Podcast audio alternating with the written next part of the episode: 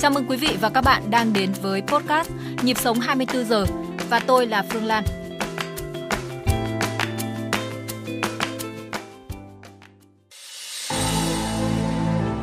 Suốt tuần qua, dư luận xôn xao trước thông tin một nữ sinh trường Trung học phổ thông chuyên Đại học Vinh, tỉnh Nghệ An tự tử, nghi do bị bạo lực học đường.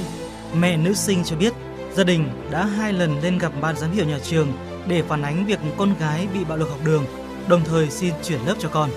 Tuy nhiên, thầy hiệu trưởng không nhất trí chuyển lớp và nói gia đình phải nhìn nhận lại, đồng thời hứa sẽ chấn chỉnh lại lớp, xem xét nếu kết quả học tập kỳ 1 của em tốt. Theo mẹ nữ sinh, con nhiều lần tâm sự chán không muốn đi học nữa. Đáng chú ý, gần đây con gái bị một nhóm học sinh rủ nhau chặn đường để đánh. Chị đã phải đến tận trường đón con.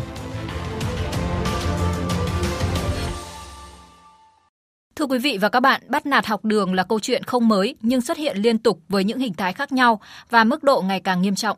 Mới đây nhất, dư luận xôn xao trước thông tin một nữ sinh trường Trung học phổ thông chuyên Đại học Vinh, tỉnh Nghệ An tự tử nghi do bị bạo lực học đường. Sự việc càng nóng lên khi mạng xã hội xuất hiện bài viết tự nhận người thân của nữ sinh tường thuật diễn biến sự việc này. Bộ Giáo dục và Đào tạo cũng đã yêu cầu các đơn vị sớm điều tra làm rõ sự việc và cô giáo chủ nhiệm à, nơi nữ sinh này à, đang theo học thì cũng đã bị đình chỉ công tác. À, thưa quý vị và các bạn, chúng ta có không ít những quy định, những hướng dẫn ngăn ngừa xử lý hành vi bạo lực học đường, nhưng mà những câu chuyện đau lòng như vậy vẫn xảy ra. Bắt nạt học đường vì sao khó ngăn chặn triệt để? Xung quanh chủ đề này, chúng tôi đã mời đến phòng thu ngày hôm nay Phó giáo sư tiến sĩ Trần Thành Nam, ờ, chủ nhiệm khoa các khoa học giáo dục Đại học Quốc gia Hà Nội Cảm ơn ông đã tham gia chương trình của chúng tôi. Vâng, xin chào biên tập viên ờ, Phương Lan và xin chào quý thính giả của chuyện hôm nay. Vâng, à, thưa anh Nam, à, nghe những cái thông tin về à, cái vụ việc à, nữ sinh ở tỉnh Nghệ An à, là một chuyên gia giáo dục nhưng mà cũng là người cha có con đang theo học ở các trường phổ thông thì anh tâm tư như thế nào khi nghe câu chuyện này? Đầu tiên thì rất là xót xa và đau lòng. Sau đấy thì chúng ta cũng nhìn thấy là cũng có một cái cảm xúc giận dữ gì đấy. Được. Dạ. Tại vì đây là một cái sự thiếu cẩn trọng của người lớn. Chúng ta đã không đã được thông tin về mối nguy nhưng mà chúng ta đã không đánh giá cái nguy cơ, không đánh giá được đúng cái thực trạng cái mối nguy và vì vậy cho nên là tôi thấy rằng là chúng ta chưa có đặt trọng tâm vào các em và đôi lúc thì có thể có nhiều cái công việc cho nên làm cho chúng ta sao lãng thiếu cảm thông và cái sự việc này đáng nhẽ có thể ngăn chặn được nhưng mà cuối cùng nó đã xảy ra một cái hậu quả mà không thể đảo ngược được. Vâng, thưa anh nói đến bạo lực học đường thì trước đây chúng ta chỉ hiểu đơn giản là các vụ sâu sát, những vụ ẩu đả gây thương tích, nhưng mà giờ đây có lẽ bạo lực học đường ở dưới dạng bạo lực tinh thần thậm chí còn đáng sợ hơn. À, vì sao bạo lực học đường lại ngày càng phức tạp với những cái hình thái ờ, khác nhau đến như vậy? Bây giờ chúng ta nhìn thấy là trong cái chuyển đổi số ấy, và ừ, giới trẻ bây giờ cái uh, lẽ sống của họ là mạng internet với cả vâng. các cái thiết bị. Cho nên bây giờ cái bạo lực nó lẫn lộn rồi nó không còn chỉ trên đời thực nữa mà nó còn là ở trên cái không gian mạng. Và trong 10 năm trở lại đây thì cái bạo lực trực tiếp là nó sẽ giảm đi rất nhiều. Nhưng mà bạo lực trực tuyến thì nó lại trở nên nhiều lên gấp đôi hoặc là gấp ba tại vì nó khó phát hiện hơn nó không có cái dấu vết thực thể cho nên là mọi người cứ cảm thấy rằng uh, không ai động chạm vào con tôi là chắc là con tôi an toàn rồi đấy nhưng mà nó sai. Rồi là tại vì là cái bạo lực trực tuyến thì mọi người chưa ý thức chưa hiểu được có 17 cái biểu hiện của bạo lực trực tuyến ấy, nhưng mà ví dụ như rình rập ở trên mạng chế nhạo về cơ thể mọi người cũng nghĩ ôi đấy là chọc ghẹo đấy là trêu đùa. Thế cho nên là không quan tâm đến nó trong khi thì cái bạo lực đấy ấy, nó có thể dẫn đến bạo lực trên uh, thực tế. Nó kinh khủng hơn cái bạo lực thực tế rất nhiều tại vì nó là 24 trên 7 không có giới hạn thời gian không gian gì cả. Uh, nạn nhân là không có cái nơi nào an toàn không thể nào mà trốn thoát được mà chỉ cần một vài cái cú click chuột đã chia sẻ cho rất là nhiều những kẻ a dua vào có thể là um, sẽ bắt nạt thêm. Và ừ. những cái nạn nhân của bắt nạt ấy, qua trực tuyến ấy, thì không thể nào tìm kiếm được cái sự đồng cảm của những cái người khác tại vì người ta không nhìn thấy. Cái cảm xúc và vì vậy cho nên là có thể dẫn đến những cái hành vi mà các bạn tự gây hại hoặc là là ý tưởng tự tử hành vi tự tử để thoát khỏi cái sự bắt nạt này. Vâng, vâng thưa phó giáo sư tiến sĩ Trần Thành Nam và thưa quý vị và các bạn, số liệu mới nhất của Bộ Giáo dục và Đào tạo cho thấy trong một năm học, cả nước có gần 1.600 vụ việc học sinh đánh nhau ở trong và ngoài trường học và tính trung bình thì có khoảng 5 vụ bạo lực mỗi ngày.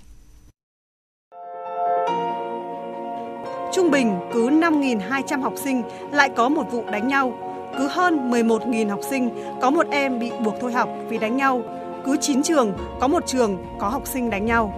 Trong khi đó, theo thống kê của Bộ Công an, mỗi tháng có hơn 1.000 thanh thiếu niên phạm tội. Trước đây, tội phạm giết người trong độ tuổi từ 30 đến dưới 45 chiếm số lượng cao nhất. Hiện giờ giảm còn 34% so với 41% của độ tuổi 18 đến dưới 30. Trong đó, hơn 75% các trường hợp bạo lực mà đối tượng là học sinh và sinh viên.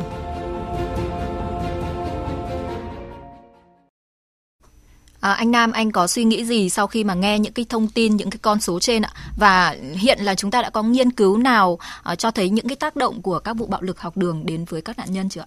Những cái con số trên khiến cho chúng ta giật mình, nhưng mà chúng ta nên giật mình hơn tại vì có thể nó cũng chỉ là cái phần nổi của tảng băng mà thôi. Vâng. Thế còn là những cái hậu quả của bạo lực học đường đối với các con thì chúng ta nhìn thấy bằng chứng qua những cái năm vừa rồi, ngoài cái tổn thương về mặt thể chất có thể dẫn đến là là cái chết nhá thì tổn thương rất lớn về sức khỏe tâm thần. Nạn nhân của bắt nạt sẽ luôn ở trong cái trạng thái rất là căng thẳng rồi mất tự tin lo lắng sợ hãi và cảm thấy mình là không có giá trị gì cả không được người khác tin tưởng. Ừ. rồi là uh, các bạn sẽ bị cô lập bị tách biệt khỏi bạn bè và giáo viên. Tại vì cái kẻ bắt nạt luôn luôn là muốn vậy muốn nói rằng là nếu mà chia sẻ cái thông tin này ra thì sẽ nhận một cái hậu quả nó thảm khốc hơn. Cho nên là các bạn ấy luôn luôn là lo lắng và không dám tiết lộ ra.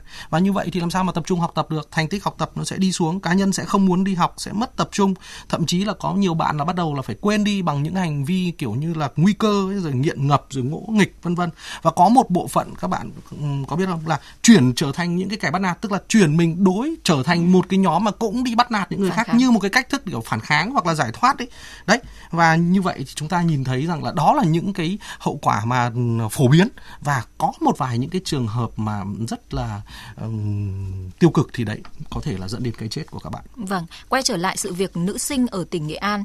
Mới đây lãnh đạo ờ, trường ờ, Trung học phổ thông chuyên Đại học Vinh đã có buổi gặp gỡ tiếp xúc với các cơ quan báo chí để trao đổi các thông tin liên quan và trao đổi với phóng viên VOV2 thì ông Phạm Xuân Trung, hiệu trưởng của trường ờ, Trung học phổ thông chuyên Đại học Vinh cho biết một số thông tin như sau có em có đi đạt đến lớp nhưng mà với với khi khi đó là giữa học kỳ một ấy mới vào học mà trường thì có những phân những cái lớp cả cái phân khúc nó khác nhau anh. Thì với cái căn cứ cái điểm đầu vào của em thì em chỉ xếp ở cái lớp đó. Mới vào học và để chuyển ngay được lên lớp khác thì là phải một quá trình học và có kết quả tốt thì mới chuyển lên được lớp tốt hơn phù hợp với năng lực của các em. Trường cũng đã trao đổi với em là à, nhà trường sẽ tạo điều kiện cơ hội cho em đổi lớp khi mà em học tốt và có nhu cầu tiếp thì người ta sẽ chuyển thôi em thì còn nói là lý do là chuyển sang cái lớp ở một cái cố giáo dạy uh, cái môn sâu hội mà bạn thích Vâng, người mẹ thì đã tìm đến trường để xin chuyển lớp cho con, xin được can thiệp và lãnh đạo nhà trường thì khẳng định là nữ sinh cũng từng đề nghị là được chuyển lớp. Như vậy là em học sinh này đã có cái ý, ý thức là tìm đến sự trợ giúp của những người lớn rồi. Vậy thì nhưng mà phải chăng dẫn đến cái sự việc này là do cái thông điệp của em chưa truyền tải được đến với những người mà em cần? Cũng có thể mình hiểu như vậy nhưng mà có thể chúng ta nghĩ theo cái cách khác tức là đôi khi người lớn chúng ta làm việc làm việc tiện cho mình. Bây giờ mình thay đổi ở giữa cái học kỳ có thể nó gây ra rất là nhiều xáo trộn và phiền phức và cũng sẽ phải có nhiều việc mình phải xử lý. Sau đấy thế cho nên thôi tốt nhất là mình thuyết phục theo cái hướng nào đấy mà tiện cho mình và thứ hai nữa có thể là xuất phát từ cái niềm tin sai lầm có rất nhiều những bố mẹ thế hệ của chúng tôi vẫn nghĩ rằng ôi ngày xưa uh, bố mẹ cũng lớn lên với cả bắt nạt với bạo lực có làm sao đâu Được. Vâng. thế tức là ờ, lại bắt đầu nghĩ rằng ai cũng chả phải đối diện với cái, cái này kiểu gì phải chả phải tự vượt qua để mà lớn lên thế chính vì vậy cho nên là chúng ta đã xử lý không đến nơi không với một cái sự cẩn trọng uh, cần thiết có thể là nhà trường cũng nghĩ rằng là ừ thế bây giờ tôi đã gặp cái kẻ bắt nạt này tôi nói vài câu rồi tôi cấm rồi tôi dọa là nếu mà tiếp tục thì sẽ hậu quả này hậu quả khác rồi. Và nghĩ rằng thế là nó xong đấy. Nhưng mà không phải như vậy. Khi mà tự nhiên là có cái nội dung này nó nó được lộ ra thế cái kẻ bắt nạt nó sẽ cảm thấy rất là ấm ức bảo a dám tiết lộ à? A để cho ta bị kỷ luật à? Thế thì chết nhá. Thế tức là có thể cái hành vi bắt nạt ấy, nó không còn trực tiếp nữa nhưng mà nó rút vào bí mật nó trở nên là về mặt tinh thần cái kẻ bắt nạt đấy nó không bắt nạt trực tiếp nữa. Nhưng mà có một nhóm tất cả bạn bè, những người a dua của cái kẻ bắt nạt đấy có thể là tiếp tục là vẫn tác động hàng ngày, hàng giờ đến nạn nhân và làm cho nạn nhân cảm thấy rằng, ôi, mình đã tiết lộ rồi, mình đã tìm được cái sự, muốn tìm sự giúp đỡ rồi, mình đã tìm hết cách rồi. Thế mà cũng không giải quyết vấn đề, mà bây giờ mình lại còn phải chịu một cái vấn đề mà nó còn trầm trọng hơn. Và như vậy thì ở trong cái tâm lý của các em các em nghĩ rằng là gì? Không thể nào thay đổi được nữa đâu. Không ai có thể giúp được mình đâu. Và lúc này thì bắt đầu xuất xuất hiện những cái ý tưởng hoặc là những cái hành vi rất là tiêu cực đấy và tìm đến cái chết giống như một cái cách thức để giải thoát. Vâng, và bây giờ chúng tôi đã nhận được một cuộc gọi từ một vị thính giả. Chương trình xin nghe ạ. Dạ vâng, xin chào chương trình ạ. Vâng, uh, xin mời anh thể hiện quan điểm của mình ạ. Dạ vâng, tôi ở Thái Thụy, Thái Bình thì tôi đang nghe thầy Nam nói thì rất có cơ sở rồi thì tôi thấy như này đúng là mấy ngày nay thì như chúng tôi rất xót xa trước cái vụ việc này. Thế thì tôi tôi nghĩ là như này thì cái chỗ đầu tiên là nói chung là nếu mà qua đọc báo thì tôi thấy là cũng đáng trách nhà trường đấy. Tức là thầy hiệu trưởng nó không bận công việc không giải quyết được thì có thể là giao cho chủ nhiệm xem tìm hiểu làm sao. Chứ cả người lớn, cả phụ huynh với em đã đề nghị như thế. Thế và nếu mà tìm hiểu được nguyên nhân ấy thì ví dụ như cô chủ nhiệm có thể dành thời gian để xử lý được cái cái mối bất hòa giữa cái nhóm mà nó đẩy chay em ấy thì nó có thể là đỡ đỡ. Thứ hai là về cái sâu sát của người mẹ thì cũng sâu, không sâu sát. Và đồng thời rất đáng thương em này nhưng cũng có phần là đáng trách. Bởi vì chúng ta phải biết quý bản thân mình và làm sao phải báo hiếu với bố mẹ. Ba tháng biết lấy 7 tháng biết bò 9 tháng lò dò biết đi công nuôi bao nhiêu mới biết được 15 17 như vậy. Thế bây giờ nghĩ một cái là mình không quá nghĩ được cái chết như vậy. Thực ra là cũng là rất là thương mà nhưng mà nghĩ cho cùng cũng là làm đau làm quá khổ dạ, cho bố mẹ. Vâng. thì cái này chúng ta cũng phải giáo dục. Như vậy là cái trách nhiệm là của rất là nhiều bên đúng không ạ? Xin cảm ơn bác đã tham gia chương trình ạ. Vâng, vâng phải chăng là cái việc mà xử lý nó chưa triệt để là do cái ờ, lòng tin của chúng ta là đây là chuyện của trẻ con và nó dẫn đến cái việc mà chưa xử lý đến cùng theo ông thì sao? Ừ, và tôi cũng muốn nói thêm một chút là trong những cái trường hợp mà ừ, các bạn bị bắt nạt ấy không bao giờ là lỗi của các bạn ấy cả. Vâng. Tại vì một cái nạn nhân bị bắt nạt luôn luôn ở trong một cái trạng thái tự ti và không có cái năng lực gì, không thể nào họ chọn ra được một cái cách thức nào và luôn luôn là tâm lý nó bị um, gọi là cô đơn rồi nó bị các cái áp lực và khủng hoảng trong một thời gian kéo dài không thể nào mà tư duy một cách lý tính được.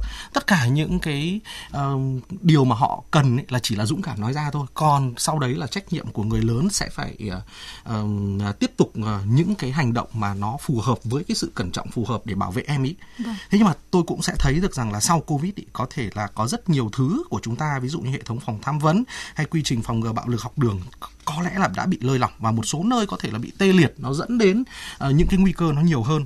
Chúng ta cũng nhìn thấy cái sự thiếu ý thức và sự thiếu cam kết của các bên để giải quyết vụ việc ngay từ đầu. Giải quyết không triệt để cho nên là dẫn đến những cái hậu quả mà bây giờ nó không thể đảo ngược được. Ví dụ như có rất nhiều phụ huynh cũng sẽ nói rằng là ừ thôi tôi um, đã nộp hết tiền rồi.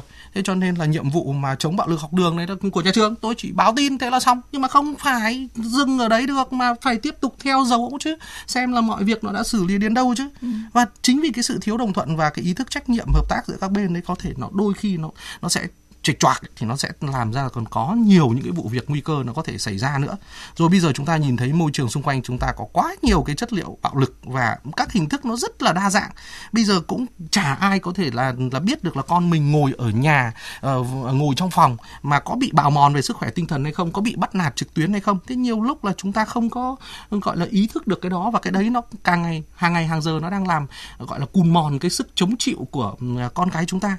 Rồi cũng chúng mình cũng nhìn thấy là bây giờ kinh tế cũng khó khăn thiếu hụt các tài nguyên hỗ trợ các thiết bị ờ, vật tư. Ví dụ như phải có camera ở trong những cái góc khuất để mà phòng chống bạo lực học đường thì liệu rằng có đầu tư hay không? Hay là ví dụ nguồn nhân lực hay là các cái chương trình để giám sát các cái nguy cơ bạo lực mới xuất hiện? Rồi là ví dụ như khi nhận được một cái mối nguy rồi thì quy trình xử lý cái mối nguy đấy như thế nào? Các khiếu nại về bạo lực ra làm sao? Thì nó không có không có nguồn lực. Thế cho nên là không làm được. Thế cho nên là tất cả các quy trình nó không thống nhất nó không xử lý và nó có thể đấy chính là làm cho trong thời gian vừa rồi ấy, các cái vụ việc bạo lực chúng ta nhìn thấy nó gia tăng.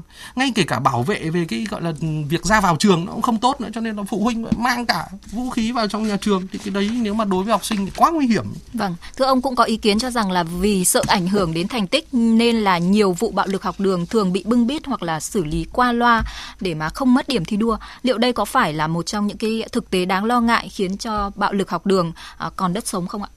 Tôi nghĩ rằng cũng không phải là là là chỉ có một cái lý do đó. Đúng là thành tích cũng sẽ là một phần. Nhưng mà cái thứ hai nữa là chúng ta cũng còn giữ một số những cái định kiến uh, sai lầm ấy.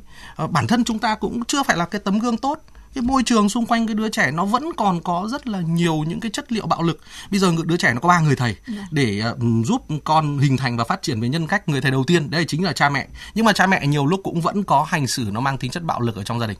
Người thầy thứ hai tính là là thầy cô đấy. Nhưng mà thầy cô chưa chắc đã vận dụng được cái kỷ luật tích cực một cách là nhuần nhuyễn ở trong trường học.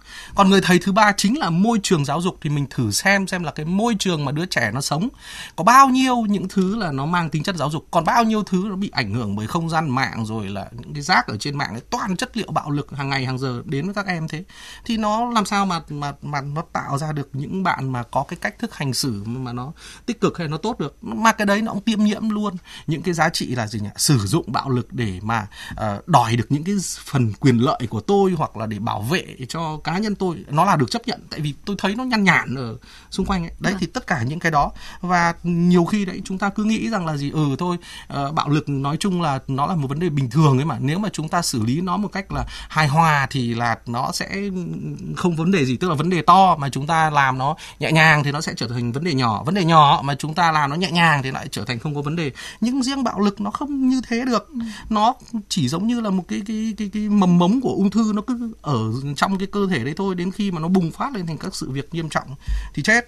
Mà bây giờ chúng ta cứ cứ giao ví dụ như là ở thanh hóa mà chúng ta cứ ra ta cứ giao cho là các đơn vị phụ trách thủ trưởng các đơn vị mà có uh, bạo lực xảy ra thì ông chịu trách nhiệm. Thì nếu mà làm như thế thì có thể dẫn đến mặt mặt trái là nếu mà sự việc xảy ra thì họ sẽ làm nó nhẹ nhàng đi hoặc họ sẽ coi như xử lý nó giống như một cái xích mích thông thường không đánh giá đúng nguy cơ. Đấy. Thay vì thế thì mình yêu cầu là phải coi như đánh giá đúng thực trạng và phải có một cái quy trình phòng ngừa nâng cao cái nhận thức của các bên. Đấy và có những vụ việc bắt nạt xảy ra ấy, thì về cơ bản những kẻ bắt nạt